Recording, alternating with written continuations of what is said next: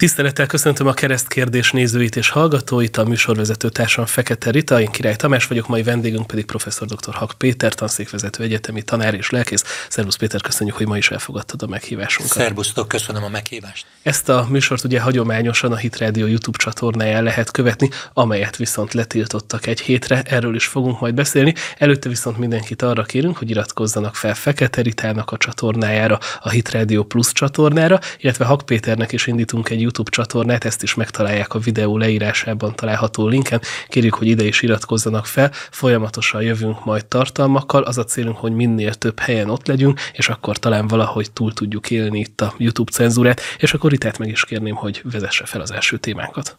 És hogy ne a saját közleményünket olvassuk fel, itt a Mandinerről olvasom a következő hírt. Cenzúra, felfüggesztette a Hitrádió csatornáját a YouTube, a videó megosztó óriás végleges törléssel is fenyegeti a csatornát, egyre hétre fel, egy, egy hétre felfüggesztette a Hitrádió csatornáját, ugye a YouTube a videó megosztó ö, így döntött az Igazság Ligája című műsor legújabb adása miatt, melyben a műsorvezető és vendégei a közel-keleten zajló háborút tárgyalták ki. A Hitrádió közlése szerint a műsorban nem szerepelt olyan tartalom, amely indokolná a felfüggesztést, és hát ugye felvetik többen a kérdést, hogy azt gondolták sokan, hogy a közösségi média és ezen videó megosztók megjelenésével jobban demokratizálódik majd a közélet, mert mindenki elmondhatja a véleményét, mert olyanok is megoszthatják a gondolataikat, akik mondjuk egyes rendszereken nem tudnak túljutni, ilyen-olyan okoknál fogva, és ezért nem tudnak mondjuk újságíróként egy lapnál vagy egy tévében elhelyezkedni, de a tehetségük folytán fel tudnak emelkedni. Na most úgy tűnik, hogy nem ebbe az irányba mennek egyébként a folyamatok, hanem hogy ezek az óriás cégek inkább szabályozni akarják a világ közvéleményét, és mondjuk ezáltal itt most a magyar közvéleményt is, és hogy milyen hírek juthatnak el az emberekhez. Te meglepődtél ezen a döntésen? Engem az lepett meg, hogy a komment szekcióban itt a mi közleményünk alatt is a legtöbb reakció arra utal, hogy őket nem lepte meg, sőt, várható volt. Azt gondolom, engem se lepett, vagy azt kell mondanom, engem se lepett meg. Az elmúlt hetekben ebben a műsorban is többször hivatkoztam arra, hogy, hogy olyan korszakban élünk, amikor az illúziókkal végre szembe kell nézni, és le kell számolni bizonyos illúziókkal.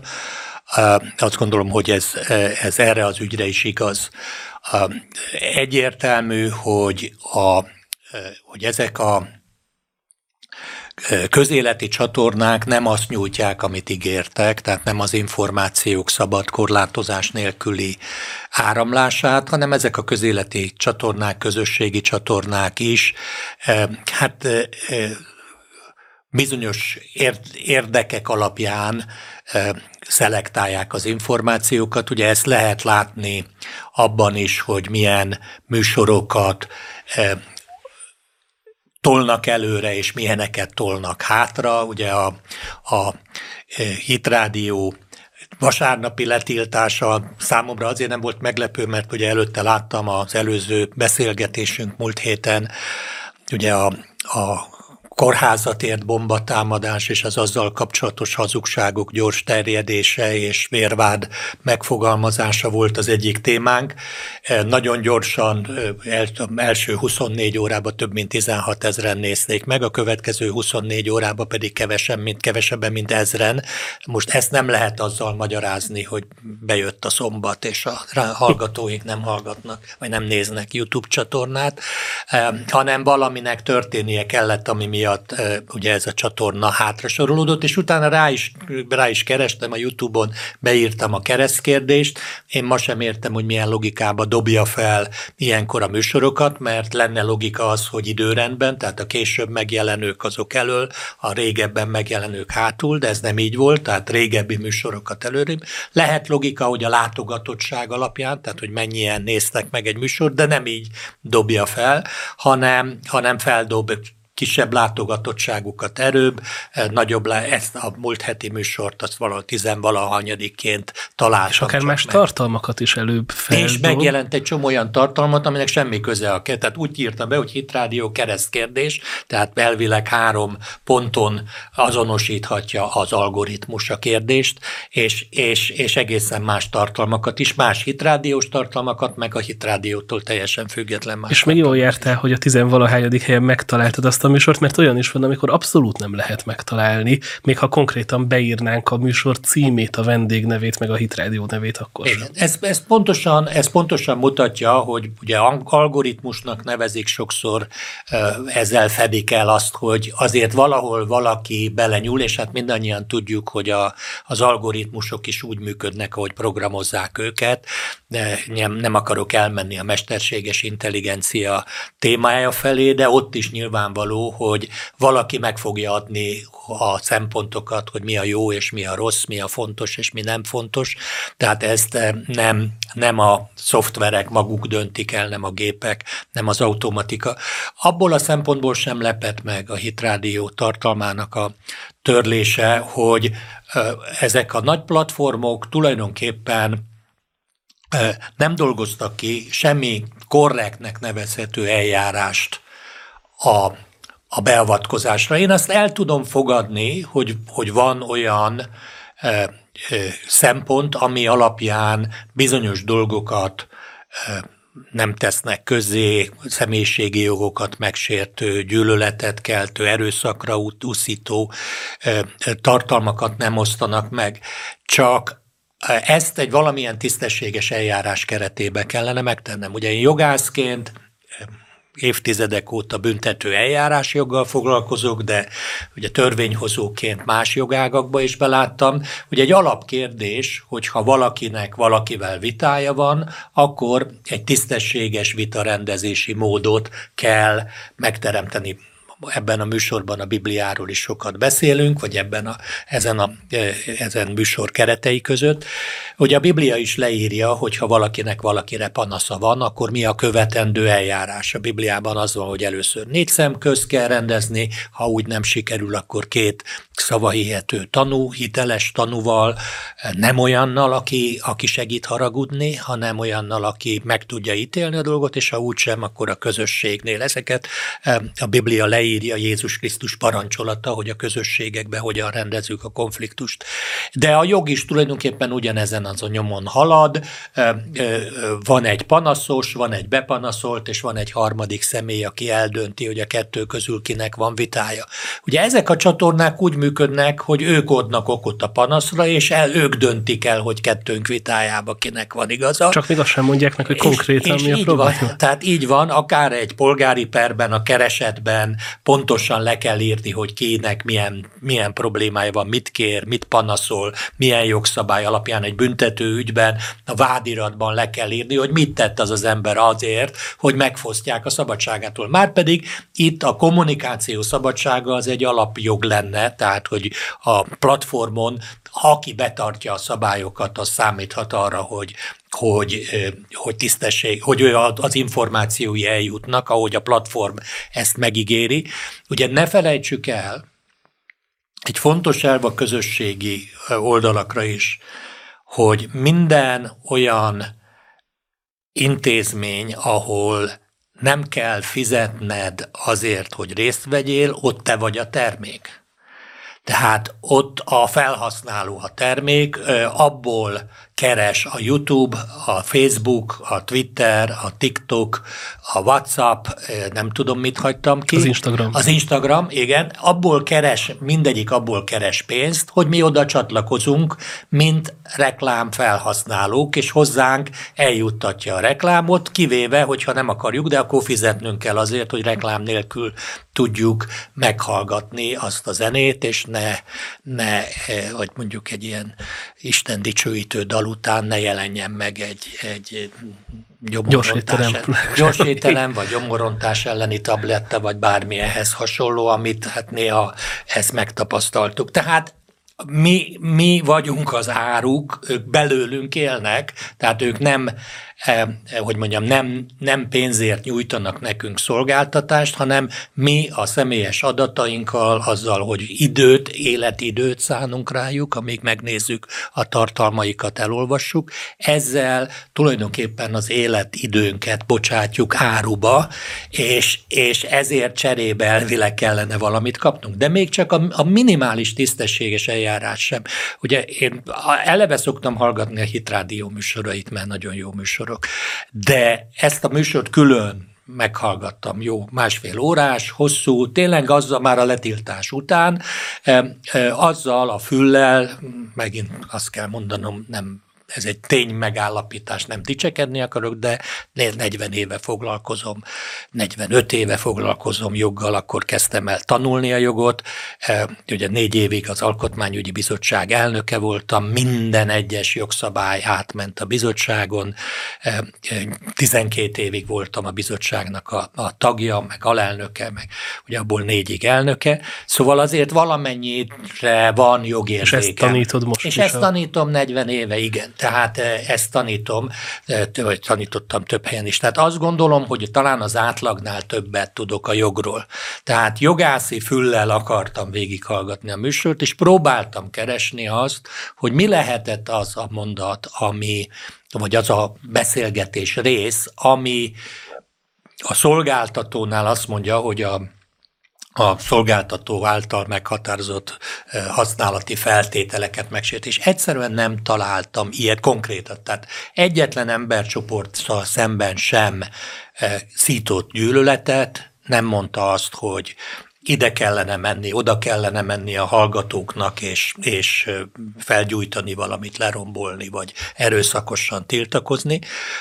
Zárójelben jegyzem meg, ugye a nemzetközi büntetőjogban pont a ruandai zavargások idején precedensként a ruandai törvényszék ugye elítélt úgy rádió tulajdonost, a Rádió Milkolin rádiónak a, a, a tulajdonosát, elnök vezérigazgatóját, hogy ők ugye népírtásban vett részt, de azért, mert éveken keresztül a másik törzs tagjait csótányoknak nevezte, és miközben a mészárlás zajlott, a rádión keresztül instruálták az embereket, hogy hol rejtőzködnek a másik törzsnek a lakosai. Tehát a az elnök ugyan nem fogott fegyvert a kezébe, nem fogott macsetét a kezébe, egyetlen emberre sem lőtt rá, egyetlen embert sem ölt meg, de azzal, hogy aktívan csatornát biztosított. De semmi ehhez hasonlóról nincsen szó. Tehát még a legkisebb sem. Ugye nyilvánvaló, és én azt kell mondanom, hogy én arra satszolok, vagy azt feltételezem így talán korrektebb, hogy, hogy hát szembe kell néznünk azzal, hogy háború zajlik.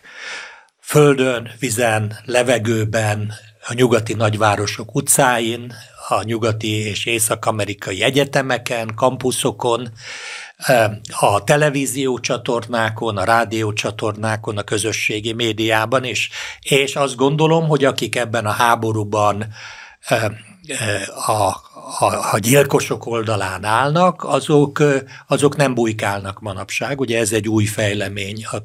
Az október, 2023. október 7-e Ugye egy, ez egy erőteljes választóvonal, mert, mert az iszlám állam kegyetlenkedései már korábban is egy fordulatot jeleztek a korábbi népírtásokhoz, azzal, hogy ők büszkén vállalják, amit csinálnak, szemben a nácikkal, meg a, a, a szovjetekkel, akik, akik titkolták a koncentrációs táborokat, meg az emberi jogok megsértését. Az iszlám állam büszke volt, és a Hamas egy az egyben ugyanezt csinálja az iszlám iszlám államnak a követője, de ami, ami az iszlám államhoz képest is új szint, azok a nyugat-európai és az észak-amerikai Hamas melletti tüntetések. Az egy dolog, hogy a palesztin ügy mellett ki lehet-e állni, vagy sem, vagy hogyan lehet kiállni. Én azt gondolom, hogy az, az a bele, abszolút beletartozik a vélemény szabadságba, hogy valaki... Tehát a Free a Palestine palesztin... azért az más, mint a hajrá Hamas.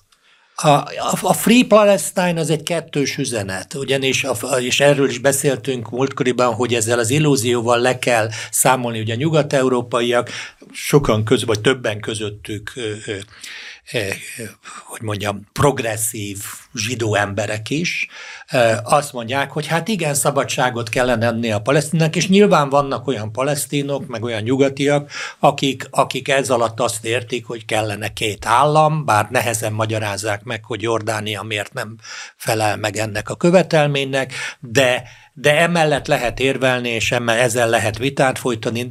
Nem lehet eldönteni a vitát, mert én azt gondolom, hogy, hogy egyértelmű, hogy a palesztinai arabok is, bár én is azt gondolom, hogy nincs palesztin nép, az nem létezik, Palesztinában élő arabok vannak, er, nekem erről személyes tapasztalatom is van, egy munka kapcsán egy kedves Jordáni, Jordániában voltam, és egy kedves fiatalember annak a szervezetnek az alkalmazottja, akik engem meghívtak, vitt be a repülőtérről.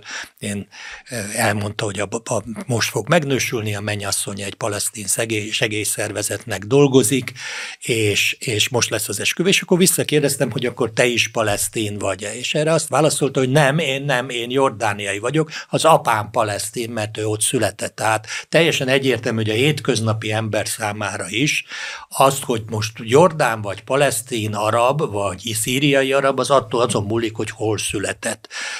És vagy mely a törzs, amiben megszületett, az, az helyileg hol él. Tehát ez egy földrajzi meghatározás, nem egy népnek a leírása. De az nem vitatható, hogy arabok évszázadokon keresztül értek ezen a területen, meghódították ezt, azt a területet, ahonnan a rómaiak elűzték elítélték a zsidókat, bár a zsidó jelenlét 2000 éven keresztül, vagy ugye, tehát igazából 1000 900 éven, közel 1900 éven keresztül folyamatos volt, ugye Jeruzsálemben még a, a, a mandátumi időben is többségben voltak a zsidók, Hebronban is voltak, egészen a pogromig, 1920-as évekig éltek zsidók, tehát ez egy zsidó nemzeti haza is, és arabok is laktak ott, és hát nyilván azt el lehet fogadni, hogy, hogy valami olyan megoldás kellene, ahogy mind a két nép egymás mellett tudjon békében élni. Erről szintén beszélgettünk korábban,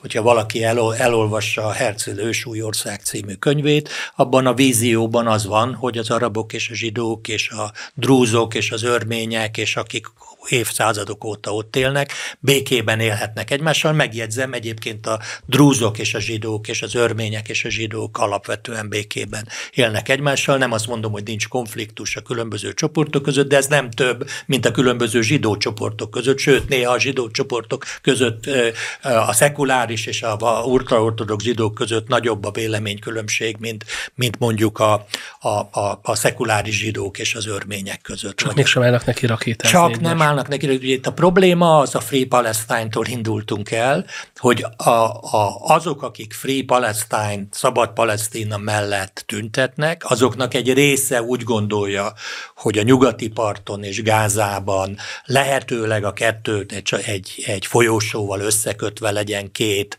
működőképes állam, de azok, akik most a Hamaszt vezetik, és akik, akik egyébként valószínűleg megnyernék a nyugati parton is a választást, hogyha most szabad választások lennének, azok a Free Palestine alatt azt értik, hogy a teljes terület kizárólag palesztin, arab terület legyen, kizárólag iszlám terület. Egyébként ugye úgy nagyon keveset beszélnek róla, csak néha említi meg Robert C. Castell is, és mások is, hogy amikor a Hamas Hamas megnyerte a választásokat, akkor akiket először legyilkoltak, azok, azok, a, azok a Fatah aktivistái voltak, meg a melegek, eh, akiket ledobáltak a háztetőről, ugyanúgy, ahogy az ISIS, eh, az iszlám állam is megcsinálta ezt, ami azokon a területeken, ahol hatalomra került.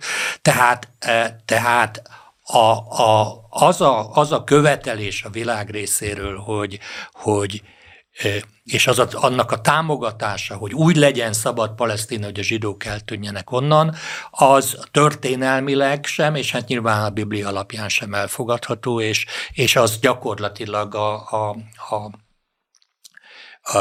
ez a hitleri programnak a végrehajtását jelenteni, a zsidók kiírtását.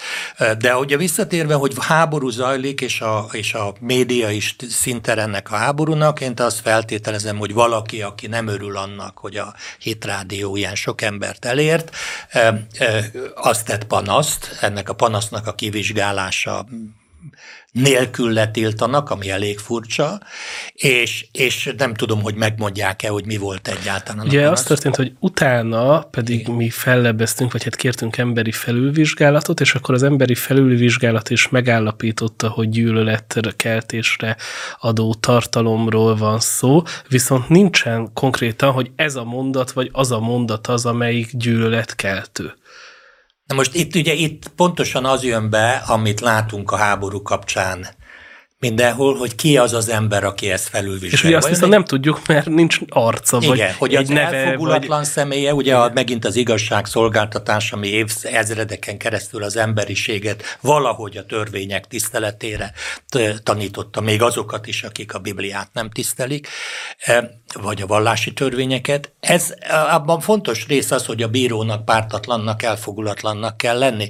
Tehát amikor amikor egy vitában például az egyik fél dönti el megint, hogy kinek van igaza, az nem tisztességes vita. Ugye volt egy baloldal által népszerűnek tartott megmozdulás, amire a jobboldali sajtóba azt írták, hogy ezren voltak erre, a, a, a progresszív liberális újság megkérdezi a szervezőket, hogy hányan voltak, és azt mondta, hogy hát lám sokkal többen voltak. Tehát ez egy teljes irrealitás, és, és valóban, tehát nincsen konkrét vád. Tehát nincs az, hogy a beszélgetésnek ez a blokja, vagy XY által elmondott ez az információ, ami egyébként azért azért mutat Orwelli világot megint, és újra el kell mondanom ebben az kontextusban is, hogy ugye a 80-as években azt gondoltuk, hogy az Orwelli disztópia az, az a kommunista rendszerre igaz. Szerintem ma sokkal inkább Orwelli világban élünk,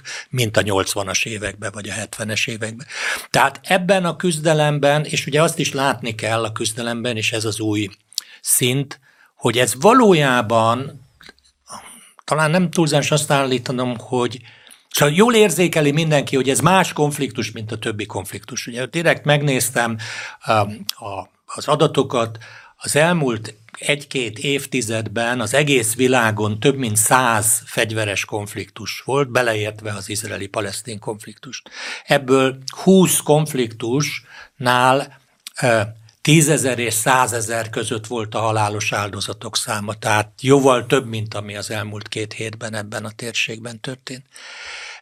Az orosz-ukrán háborúban naponta feltehetően ezres nagyságrendben halnak meg katonák, akikről persze azt lehet mondani, hogy ezek döntően katonák halnak meg, és az lényeges különbség, de azért azt se felejtsük el, hogy mind orosz, mind ukrán oldalon a katonák döntő többsége az egyenruhás civil, mert kötelező sorkatonai szolgált van. Én itt azért különbséget teszek a között, hogy valaki hivatásos katonának jelentkezik, éveken keresztül kap egy tisztességes fizetést és mindenféle juttatást, azért, mert vállalja azt, hogyha ha szükséghelyzet van, akkor ő akár az életét is feláldozza a hazájának a védelmébe. Ez egy, ez egy tudatos, jól megfontolt döntés, amit valaki végig gondol. Az Egyesült Államok hadserege így épül fel, a brit hadsereg így épül fel, e, és e, francia, német, tehát sorolhatnánk, és tulajdonképpen a magyar honvédség is hivatásos, önkétesekből álló haderő.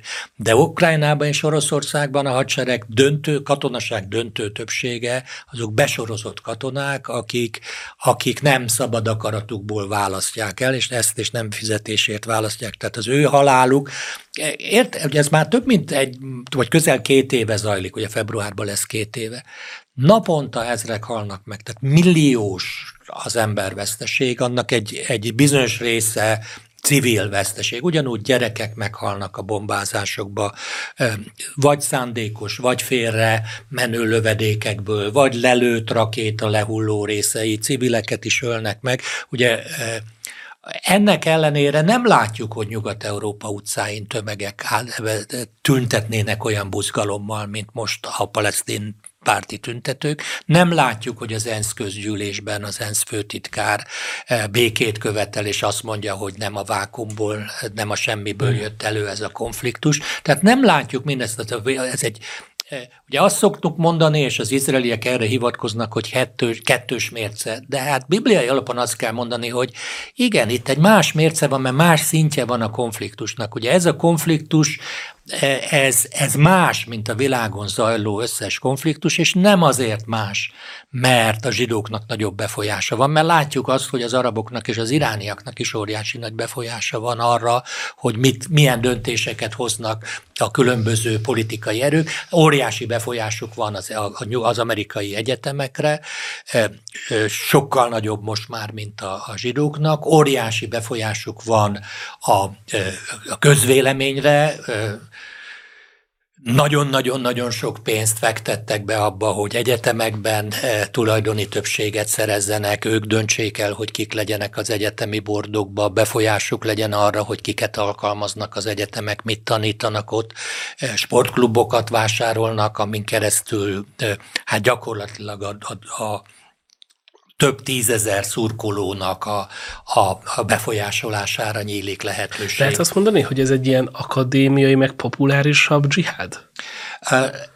Nem, ez egy, ez, ez, egy, ez egy igazi dzsihád, amiről, a, amiről az illúzió az volt nyugaton, hogy a, hogy a dzsihád az az alul sivatagi igen, harcosok ott igen, elrohangálnak. Igen, igen, nagy kardokkal, tehát a bozót harcos, de bozót sincs nagyon, a sivatagi harcosok, igen. tehát az arábiai Lorenz jelenetei, amikor ugye tevéken meg lovakon nekirohannak dolgoknak, és kegyetlenül mészárolnak. Ez a dzsihád, de hogy ezt, ezt tulajdonképpen ugye a keretek között tálibok Afganisztánban. Így a, van, így van. Hogy, de, és nem veszik észre azt, amikor én 96-ban jártam a palesztin területeken, akkor én találkoztam palesztin vezetőkkel, hamaszosokkal is.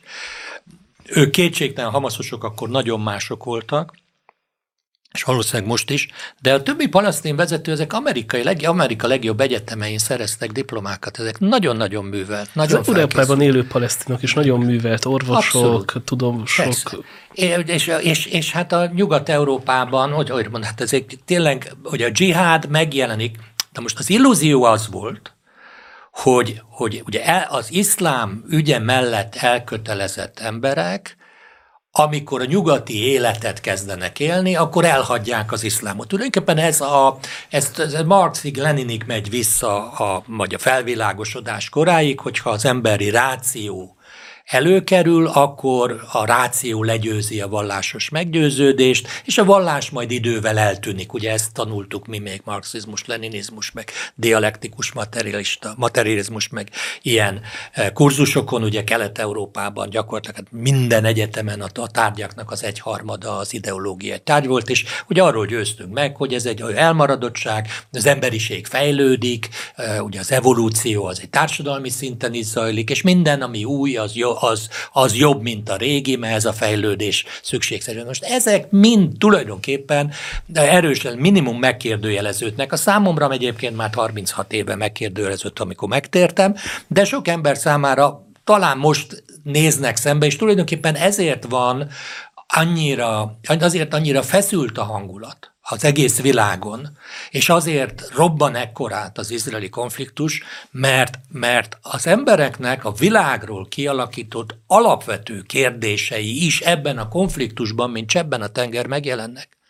Tehát olyan alapkérdések merülnek fel, például, Enélkül nem lehet megérteni ezt a konfliktust. Újra hangsúlyozom, a kérdés az, miben más ez a konfliktus, mint az a több mint száz másik konfliktus, ami Ázsiától Afrikán keresztül zajlik. Se, bocsánat, hogy ezt kell mondanom, senkit nem érdekel, hogy mi történik Csádban, mi történik Eritreában, mi történik Szudánban. Több ember hal meg egy-egy nap, mint, a, mint az izraeli-palesztin konfliktusban egy nap. És mégis mindenki ezzel foglalkozik. Miért? Mert az emögött a konfliktus mögött van egy spirituális elem is.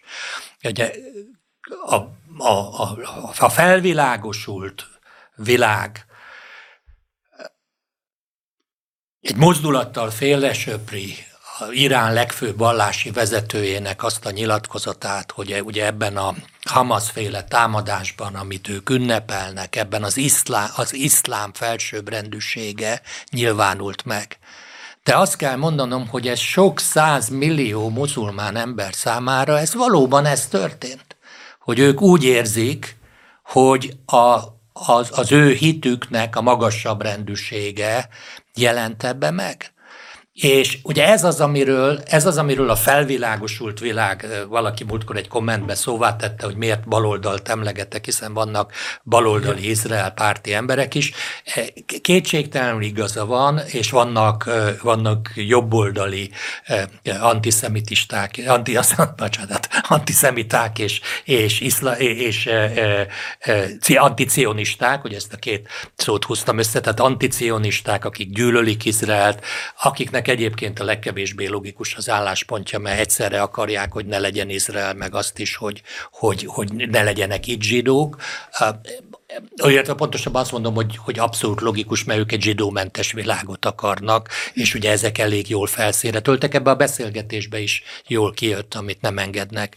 Ugye csak most pont egy ilyen friss magyar hír, hogy az országgyűlés elfogadott egy a Hamaszt elítélő nyilatkozatot, amely esetében a mi hazánk egyes képviselői, illetve a Momentum egyes képviselői tartózkodtak, illetve Novák előd nemmel szavazott. Igen. Igen. Ez, ez egy fontos hír, és, és jól jelzi, hogy a határok nem ott vannak, ahol, ahol korábban voltak, és valóban, amiről pont a, pont a letiltott beszélgetésben is szó volt, hogy a szélső bal és a szélső jobb az nagyon-nagyon közel van az antiszemitizmusban és az Izrael ellenességben. De, de ugye a, az alapkérdés tényleg az, olyan kérdéseket kellene az embereknek feltenni, hogy van-e Isten?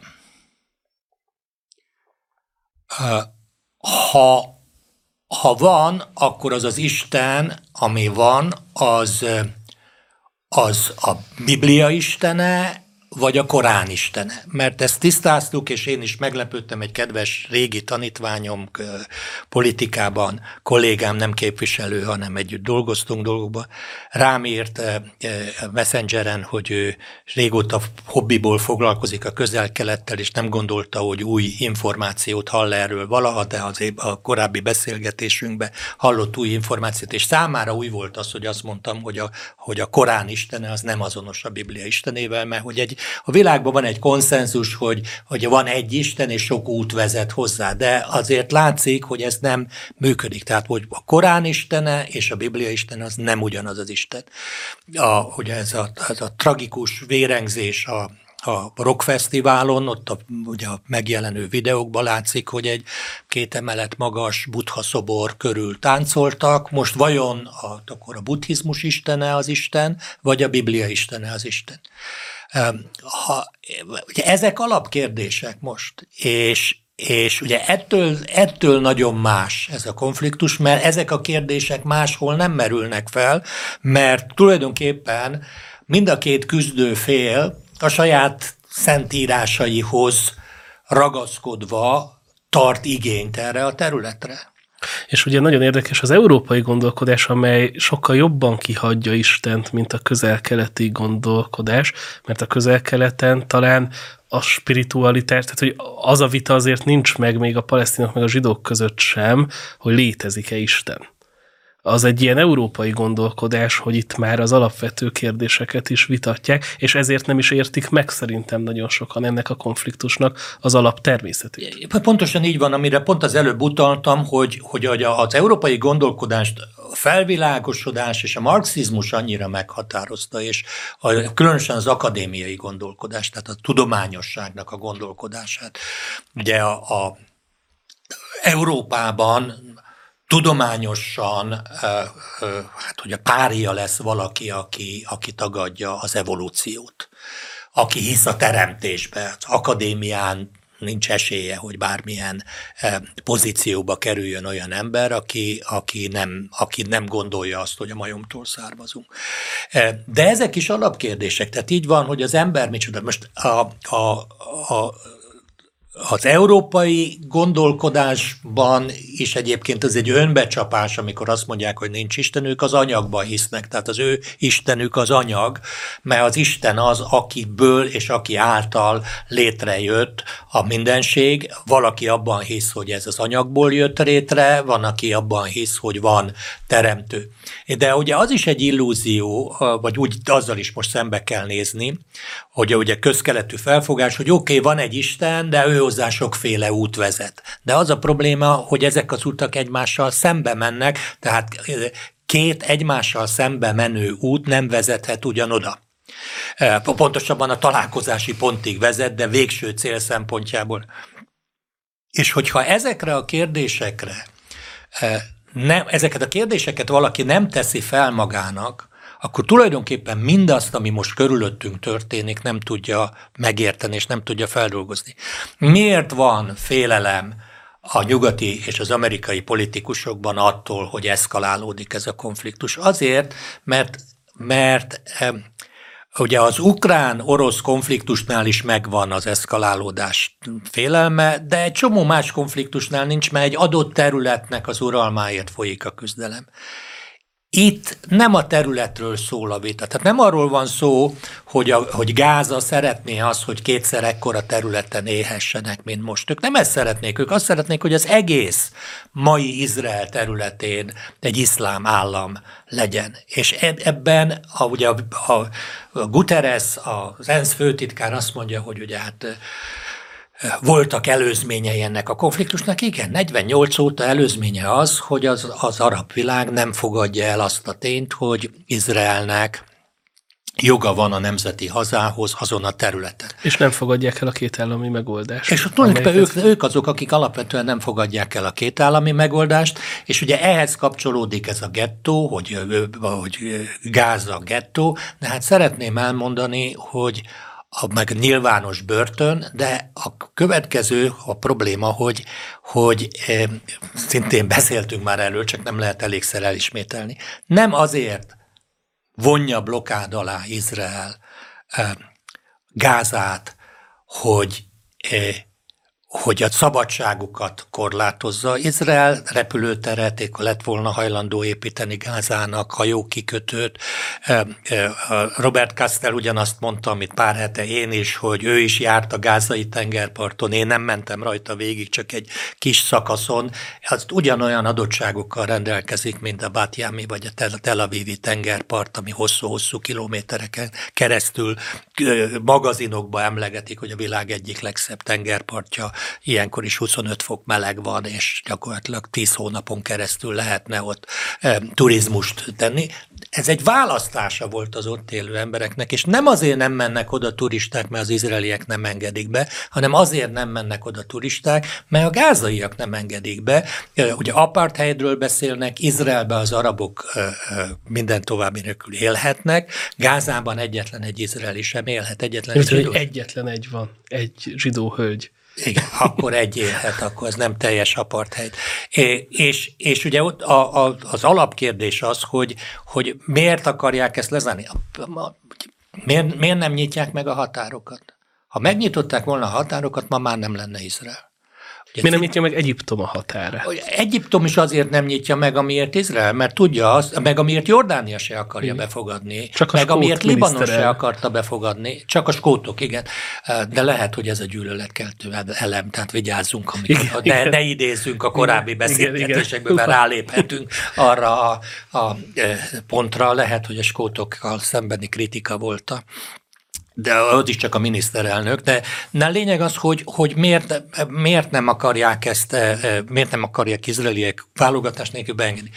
Válogatva, nagyon, úgymond nagyon körültekintően beengednek naponta több tízezer gázait dolgozni. Izraelnek elemi érdeke lenne, hogy Gázával jó kapcsolata lenne, mert hosszú évekig a, a Gáza környéki izraeli kibucokban a gázai palesztinok, tehát a, hogy a 2000 tehát az, az intifáda óta, vagy előtt gázai palesztinok dolgoztak. Ők dolgoztak építkezéseken, ők dolgoztak útépítéseken, ők dolgoztak a mezőgazdaságba, ők dolgoztak nagy gyárakba, és közben meg ugye gyártak egyetemekre és a többi. Amióta blokád van, ugye azóta, azóta kell távol-keletről például munkásokat szállítani, és tragikus módon sokan meg is haltak, többen ma, ma is nagyon is túszként ott vannak. Mert miért? Azért, mert Gázából nem tudnak munkaerőt szerezni. Akiket szereztek, és ugye ez is egy fontos körülmény, és a békepárt híveinek szeretném megkérdezni, hogy ők ehhez mit szólnak, hogy a, hogy a terroristáknál megtalálták, a lelőtt terroristáknál a telepeknek a részletes térképét, a lakások leírását. Ez csak azt tudta, aki oda bejáratos volt. Az izraeli titkosszolgált azt feltételezi, hogy a Gázából Izrael területére beengedett munkások, akik reggel jöttek, este mentek, azok napközben felmérték a telepeket, pontos térképet készítettek a terroristáknak, és ezen térképek alapján mészárolták le azokat az embereket, akik egyébként megélhetést biztosítottak az ott dolgozóknak, és hogy egy fontos bibliai elv, hogy azt mondja az Isten igéje, hogy átkozott az, aki a jóért rosszal fizet. Most kétségtelen, hogy már hallom a hangot, hogy hát Izrael megszálló hatalomként nem jó. Izrael nem megszálló hatalom, ezt újra szeretném hangsúlyozni. Izraelnek több mint 3500 éves joga van ahhoz a területhez. Az izraeliek nem magasabb jövedelemért hagyták el ezt a területet, hanem az egy európai birodalom, a római birodalom erőszakkal elűzte őket. Ugye az alapkérdésekhez oda tartozik az is, hogy hogyan lehet az, hogy miközben kortár, az akkori kortárs, az évezredekkel ezelőtti kortárs nemzetek közül egy csomó teljesen eltűnt, itt csak a magyar területen, avarok, longobárdok, eh, eh, eh, akik itt éltek ezen a területen. Besenyők. Besenyők. Ez, ez teljesen eltűntek népek, komplet népek tűntek el. E, hogy vajon Izrael mitől tudott fennmaradni? Erre megint csak nagyon nehéz a Biblia kizárásával válaszolni. Tehát ha, ha azt mondjuk, hogy nincs Isten, nincs, a, a Biblia az csak egy, ugye a sivatagi pásztornép hagyománygyűjteménye, hogy néhány magát progresszívnak nevező zsidó ember is mondja, az akkor kétségtelenül ne, nem tudja megmagyarázni ilyen szempontból az az ember, aki, aki így akar a kérdésekre választani.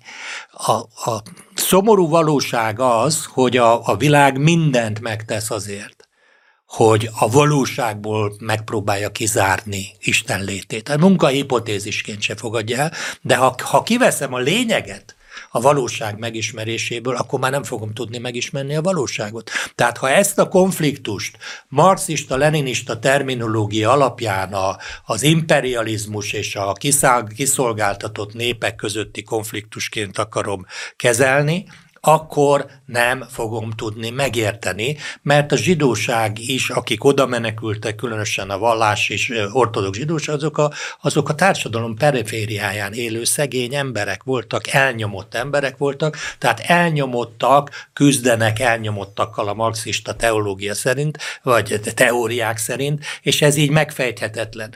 De abban a pillanatban, amikor, amikor azt mondjuk, és keresztény emberként ezt kell mondanunk, hogy mögött a konfliktus mögött ott van egy spirituális elem, e, a, a világ mindenség alapkérdései vannak a konfliktus mögött, akkor már minden érthető. Érthető, hogy miért ilyen felfokozott a hangulat, érthető, hogy miért van az, hogy, hogy az egész világ megbojdul, és érthető az, hogy tulajdonképpen egy nagyon nagy erő az embereket az egyik vagy a másik pozícióhoz próbálja szorítani. Tehát e, ugye látható, hogy ez a konfliktust kezd olyan ö, dimenziókat ölteni, hogy nem lehet középső álláspont. Tehát nem lehet egyfelől másfelől álláspont, hogy ó, van egy nemes ügy, ami megengedi, hogy, a, a, hogy anyukák hasából vágják ki a gyerekeket, van egy nemes ügy, ami miatt meg lehet erőszakolni nőket, le lehet vágni emberek fejét, e, e, kézigránátot lehet dobni kisgyerekek közé.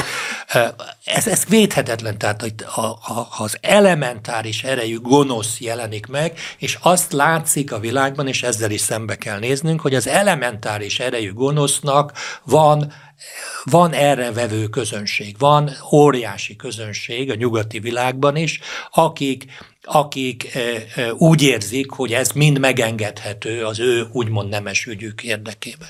Pillanatra hadd ugorjak vissza itt a műsor elejére, a közösségi médiának a szerepére és a, magára a médiára.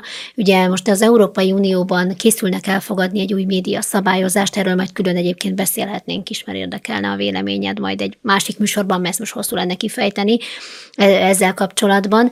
És ugye itt van például az X, a régi nevén a Twitter, amivel kapcsolatban most az Európai Bizottság egy ultimátumot adott Elon Musknak, hogy főleg itt az izraeli háború miatt az álhírek terjedésével szemben nem lépett fel kellő mértékben Elon Musk. Ugye róla azt kell tudni, hogy azért elég nagy szabadságot hagy ennek a közösségi médiának, tehát tényleg mindent föl lehet tenni. Ugye a Hamas terrorista is ide töltötték fel azokat a videókat, amelyeket készítettek, és hát már Musk azt is fontolgatta, hogy elhagyja Európát ez a közösségi média, mert hát nem tetszik neki, hogy az Európai Bizottság hozzááll nyilván ehhez a kérdéshez, büntetéssel fenyegették, stb. stb.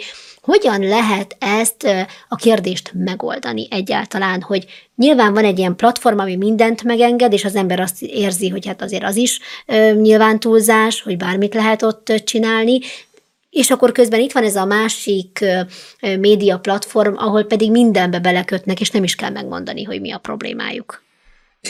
Én a magam részéről a szólásszabadság oldalán állok, tehát én az egyértelmű gyűlöletet eh, keltő szövegeket azt, eh, azt, eh, azt elutasíthatónak tartom. Ott ugye, a, ami, ami például előjött a, a ruandai törvényszék ítélkezési gyakorlatában, ott, ott igaz az, hogy hogy sokszor már a beszéd maga is tett. Ugye azt szokták mondani a, a gyűlöletbeszéd eh, eh, hívei, hogy, hogy hát a gondolatot nem lehet büntetni. A gondolatot nem is, de amikor ez, ez beszédformában megjelenik, akkor a beszéd az már egy tett, és például, hogyha ennek óriási irodalma van a második világháború után az amerikai társadalom lélektani eh, iskola, szociálpszichológiai iskola eh, nagyon sokat foglalkozott az, e, az agresszió igazolásával, esetleg a Csepeli György az egyik legnagyszerűbb eh,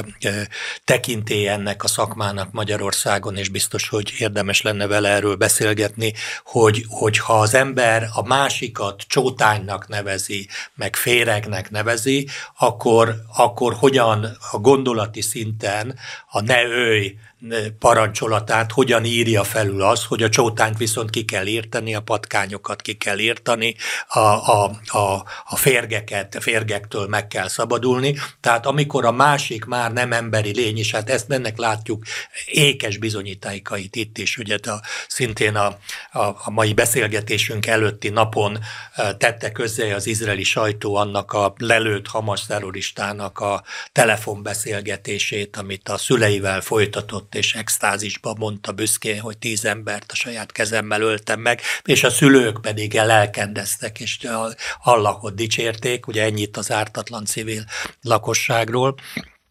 Tehát tényleg nem emberi, eh, tehát nem tekinti a másikat emberi lénynek, és ezért mindent megengedhetőnek tart vele szembe. Hogy a Biblia ezt nem, eh, a Biblia ezt eh, nagyon máshogy közelíti meg. De tehát ez a fajta gyűlöletbeszéd, ami, ami utána átvált cselekedetekre, ugye ez a gyűlöletbeszéd, ez tiltandó. A probléma az, hogy különböző csoportok gyűlöletbeszédnek minősítik azt, amivel ők nem értenek egyet. És azt mondják, és ez Európa ebből a szempontból a létező legrosszabb irányba megy, azt mondják, hogy minden olyan információ, ami ellentétes az én meggyőződésemről, meggyőződésemmel, az, az, az propaganda vagy gyűlöletbeszéd. Ugye nézzük meg, Európa szabadság szerető lakossága önként dalolva elfogadja azt, hogy minden orosz információ az, az, az propaganda. Na de tényleg az lenne, hogy a másik oldalon az ma szintiszta igazság megy, és csak az oroszok mondanak propagandát? Hát az, amiről beszéltünk a korábbiakban, háború zajlik, ennek a háborúnak ez a stúdió is szintere, vagy egyik állása, amiből próbálunk az ellentétes információnak szemben elmondani rókat. Tehát a, a, én azt gondolom, hogy valamilyen korlátozás kell, de minél nagyobb a korlátozás, annál, annál kevésbé lehetséges a dolgoknak a tárgyilagos És hát ugye ki korlátoz? És pontosan ki, ki lesz, ki, ki őrzi Szerencsésnek ha lenne arca annak, aki korlátoz? Ugye a, a Facebook megpróbált létrehozni egy ilyen bordot. Biztos, hogy ha, ha, ha tudnánk azt, hogy, hogy kik a, kik a bírók, akik ebben döntenek, de ugye látjuk Izraelben a bíróság körül volt nagyon nagy vita. Szóval én azt gondolom, hogy az igazi bíró Isten, tehát ezért is vagyunk könnyebb helyzetben, akik hiszünk Istenben, mert tudjuk, hogy ő az igaz bíró, akárhogy dönt a lakosság, az emberiség többsége. Mi tudjuk, hogy, hogy, hogy Isten ítélőszék elé kell állnunk, és, ezt, és nem a közvélemény fogja meghatározni, hogy jó-e, amit csinálunk, vagy sem.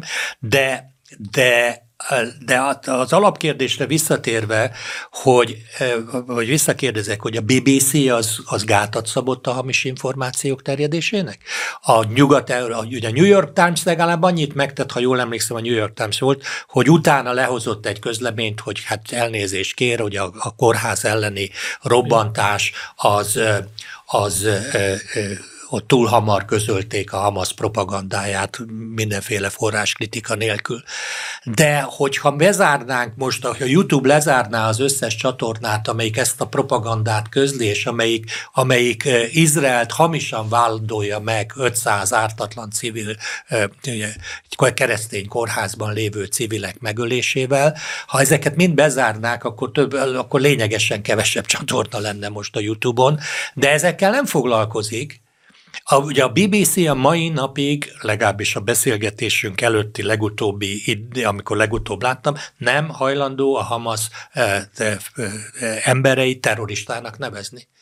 Militánsoknak nevezi őket, tehát a militánt, militánsok ellen folyik a harc, legalább nem szabadságharcosnak, ahogy mások nevezik, de a, a, a csecsemőket megölő anya, anyákat feldaraboló embereket élve elégető szörnyetegeket. És ez büszkén közzétevő. Tehát még csak ez... az sincs, hogy letagadná vagy szégyelné, hanem erre büszke. Abszolút büszke, hogy ez a pártatlanság, és ugye azt a hadsereget vádolja a nemzetközi háborús jog megsértésével, amíg ugye két hete nem indít akciót, hogy időt, földszárazföldi akciót, hogy időt adjon a civileknek a, a kivonulásra. Mondjuk nyilván van más oka is, szerintem az izraeli hadsereg nem értek hozzá, ebben a Robert biztos, hogy sokkal jobb, mint én, de azt gondolom, hogy egy évszázadra elég annyi kellemetlen meglepetés, ami október 7-én az izraeliket érte, tehát nyilván ez is közrejátszik abban, hogy nem akarnak még egy hasonló kellemetlen meglepetést egy offenzíva kapcsán, tehát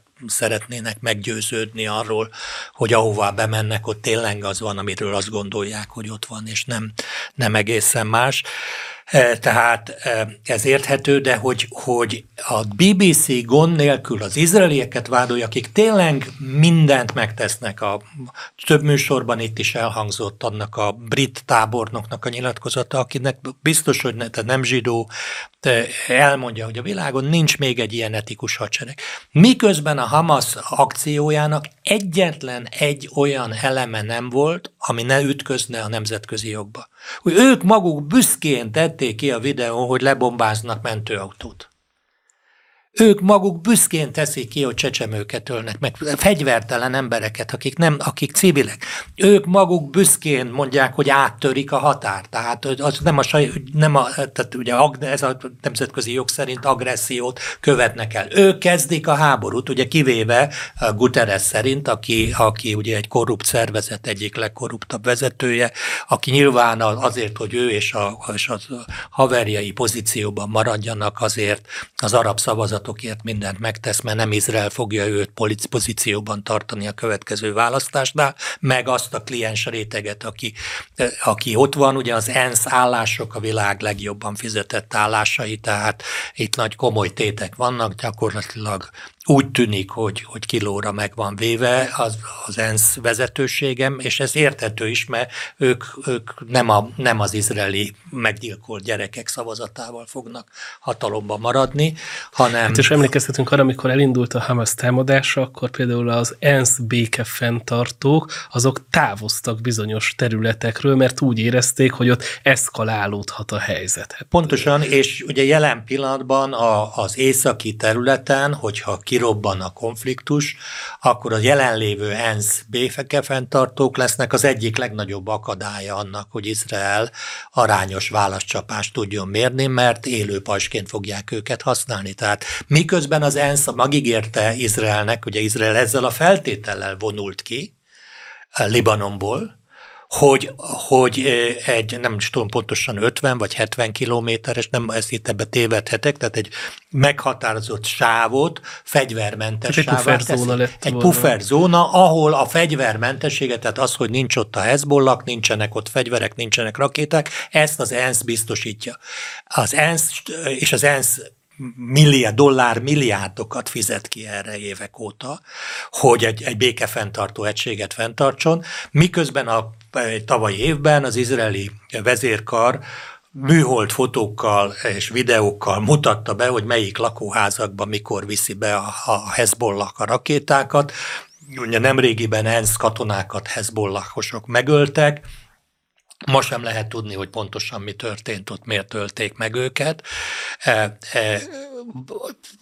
Csak azért valószínűleg, mert, mert rosszkor voltak rossz helyen, tehát azon a területen, ahol egyébként a, a békét ők őrzik meg, azon a területen ugye belekeveredtek valamibe, amit nem lett volna nekik szabad látniuk, és, és hát teljesen világos, hogy a határmenti sávot, aminek a fegyvermentességét az ENSZ garantálta Izrael számára, az teljes mértékben a Hezbollah fegyverarzenája, százezeres nagyságrendű rakéta van ott, sokkal pontosabb rakéták, precíziós rakéták, mert ugye Libanon nincsen, nincsen blokád alatt, tehát ők korlátlanul Iránból, meg Szíriából, meg már bárhonnan máshonnan, esetleg Oroszországból, vagy, vagy akár Nyugat-Európából is vehettek fegyvereket. E, szóval e, ugye ebben a konfliktusban, a visszatérve, hogy, hogy mit lehet csinálni, én azt gondolom, hogy a, hogy minél kevesebb beavatkozás történik a híreknek a szabad áramlásában, annál jobban lehet megvitatni dolgokat, de bizonyos szabályokat mindenkinek követni kell, amit például bibliai elf, és említettük szintén egy korábbi beszélgetésben is, úgy hivatkoznak rá, mint BBC, meg Reuters standard, de valójában ez a biblia elve, hogy két vagy három egymástól független forrásból kell minden hírről meggyőződni. Az is egy illúzió, hogy az embernek minél több információja van, annál jobban tud döntéseket hozni, mert ezt a hétköznapi életben is tudjuk, hogy valakit kétféleképpen is döntésképtelen helyzetbe lehet hozni, ha túl kevés, vagy ha túl sok információt adunk neki. És, és ugye gyakorlatilag tényleg a, ez a szabad információ áradás egy olyan világra zúdult rá, amelynek, a, amelyben az emberek jelentős része nek abszolút hiányzik az a képessége, hogy a hiteles és a hiteltelen, a jó és a rossz között különbséget tudjon tenni. Ez, ez nem volt generáció keresztül, nem volt a képzés rész. Nem tudom, hogy most a gyerekeket az iskolában tanítják el, tartok tőle, hogy nem, mert még a tanárok sem feltétlenül tudják kezelni ezt a dolgot. Tehát, hogy milyen alapon tudom eldönteni azt, hogy egy információ hiteles vagy nem hiteles. Nem akarok elkalandozni nagyon, de, de az ilyen ez, ezek, a, ezek a, a, az adathalász spamek, a én vagyok afrikai milliárdos, nem hm. tudom hova tenni a pénzemet, add meg a címedet, és neked küldöm. És ezt valamiért csinálják, mert bedőlnek neki az emberek. Tehát ezt senki nem hinné el, és a különböző variációkba. Szóval ez azért jól jelzi azt, hogy, hogy a, hogy a, nyuga, a modern társadalmak tulajdonképpen abszolút felkészületlenül néznek ezzel szemben, ami megint csak, ha a Bibliától indulunk és a Bibliához térünk vissza, a Bibliát erősíti, hogy az utolsó időkről Tesszalonika levélben Pálapostól azt mondja, hogy a, a hazugságnak az erejével jön a világra az Antikrisztus, tehát a hazugság ebbe a világban sokkal erősebb lesz, de ugye Jézus ezért mondta, hogy a bölcsember, ez a kősziklára építi az épületét, tehát arra a fundamentumra, ami viharban is megáll, és ugye ez a kőszikla, ez a mi hitünk szerint nyilvánvalóan Istennek a beszéde a Biblia. Ez a mai végszó. Hak Péter, köszönjük szépen, hogy itt voltál velünk.